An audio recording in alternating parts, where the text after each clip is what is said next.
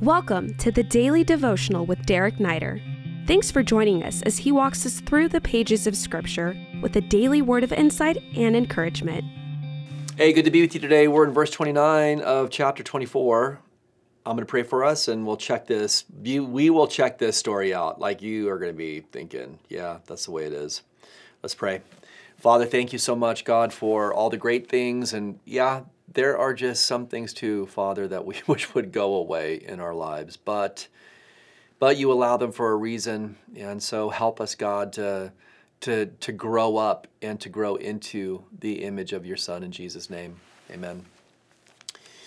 Verse 29 says, Rebekah had a brother whose name was Laban, you know, and if you're really old, you know, and you're used to the old movies, it's like dun dun dun dun, you know, that always signified some you know, a portent of some negative thing, or that the antagonist had just arrived on the scene, which is exactly what's going down here. Laban ran out toward the man to the spring, probably like, probably to protect his sister. Check this out. As soon as he saw the ring and the bracelets on his sister's arms and heard the words of Rebekah, his sister, Thus the man spoke to me. He went out to the man, and behold, he was standing by the camels of the spring. He said, Come in, O blessed of the Lord. Why do you stand outside? And then he goes on, you know, I prepared my house for you, and blah, blah, blah, blah. You're going to notice this Laban guy does not go away, right? And he is, he is the antagonist. He is the fly in the ointment. Um, he is the cloud on the sunny day that just creeps into, and I mean the word like in every way you can imagine, creeps into this story. And, you know, I mean, I read the story and I think, why? Like, why? This was such a, a, a killer, beautiful, amazing thing that God was doing. Why did it have to be encumbered with this situation and with this person? You know, this this guy who was evidently like and you're going to see this throughout you know the bible's depiction of laban just totally greedy right? Totally greedy. Doesn't care about his sister at all. And we'll see he doesn't care about his daughters really either.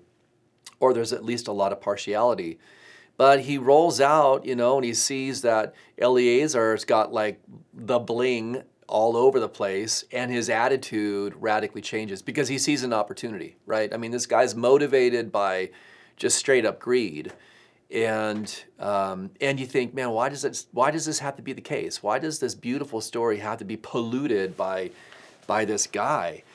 And the fact is this: that never goes away in life. It just doesn't go away. There are times where we get a reprieve, where it is all cloudless glory in the skies, where there's no antagonist, you know, like nipping at our heels or manipulating or deceiving, or there's no. Um, there's there's moments where we're free from adversity, but but the truth is this that every beautiful thing that God does comes also with challenges, comes also with its Laban. You probably have a Laban in your life. It might be a person, it might be a circumstance. It's just, you know, something that is an, an antagonist, something that's difficult, something that's challenging, something that is like um, harshing the vibe of the beautiful thing that you're going through. And part of maturing as a follower of Jesus Christ is having those things that are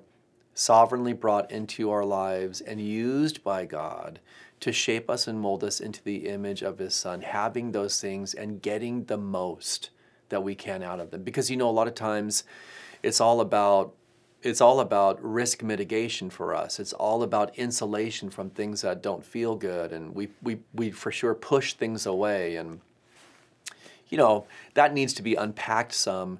But what I am saying to you is that our tendency sometimes is to frame the difficult things that God allows into our lives, to frame them as things to be avoided instead of tools that God is using to shape us, right? So the immature response is to want them to go away. The mature response is to recognize that those difficult things have their place in our lives to grow up spiritually and to grow into the image of Jesus because it's not just the miracle, it's not just the answered prayer. It is the antagonist, the, the difficulty, the adversity that God uses to really not just shape us, but to, to forge, to forge us into the image of Jesus Christ. You know, when a when a silversmith is, is working on a project or you know a blacksmith you know they're they're hammering away they're folding and then when they get something to the place that they want it and the potter does the same thing they fire it up. And and sometimes what happens is that that settles the good thing in position. And so god is doing that in your life.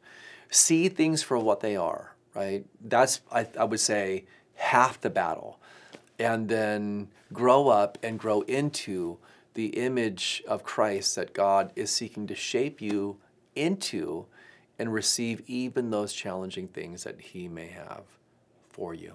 Have a good day. We hope this podcast has ministered to you. If it has, we welcome you to rate it or leave a review.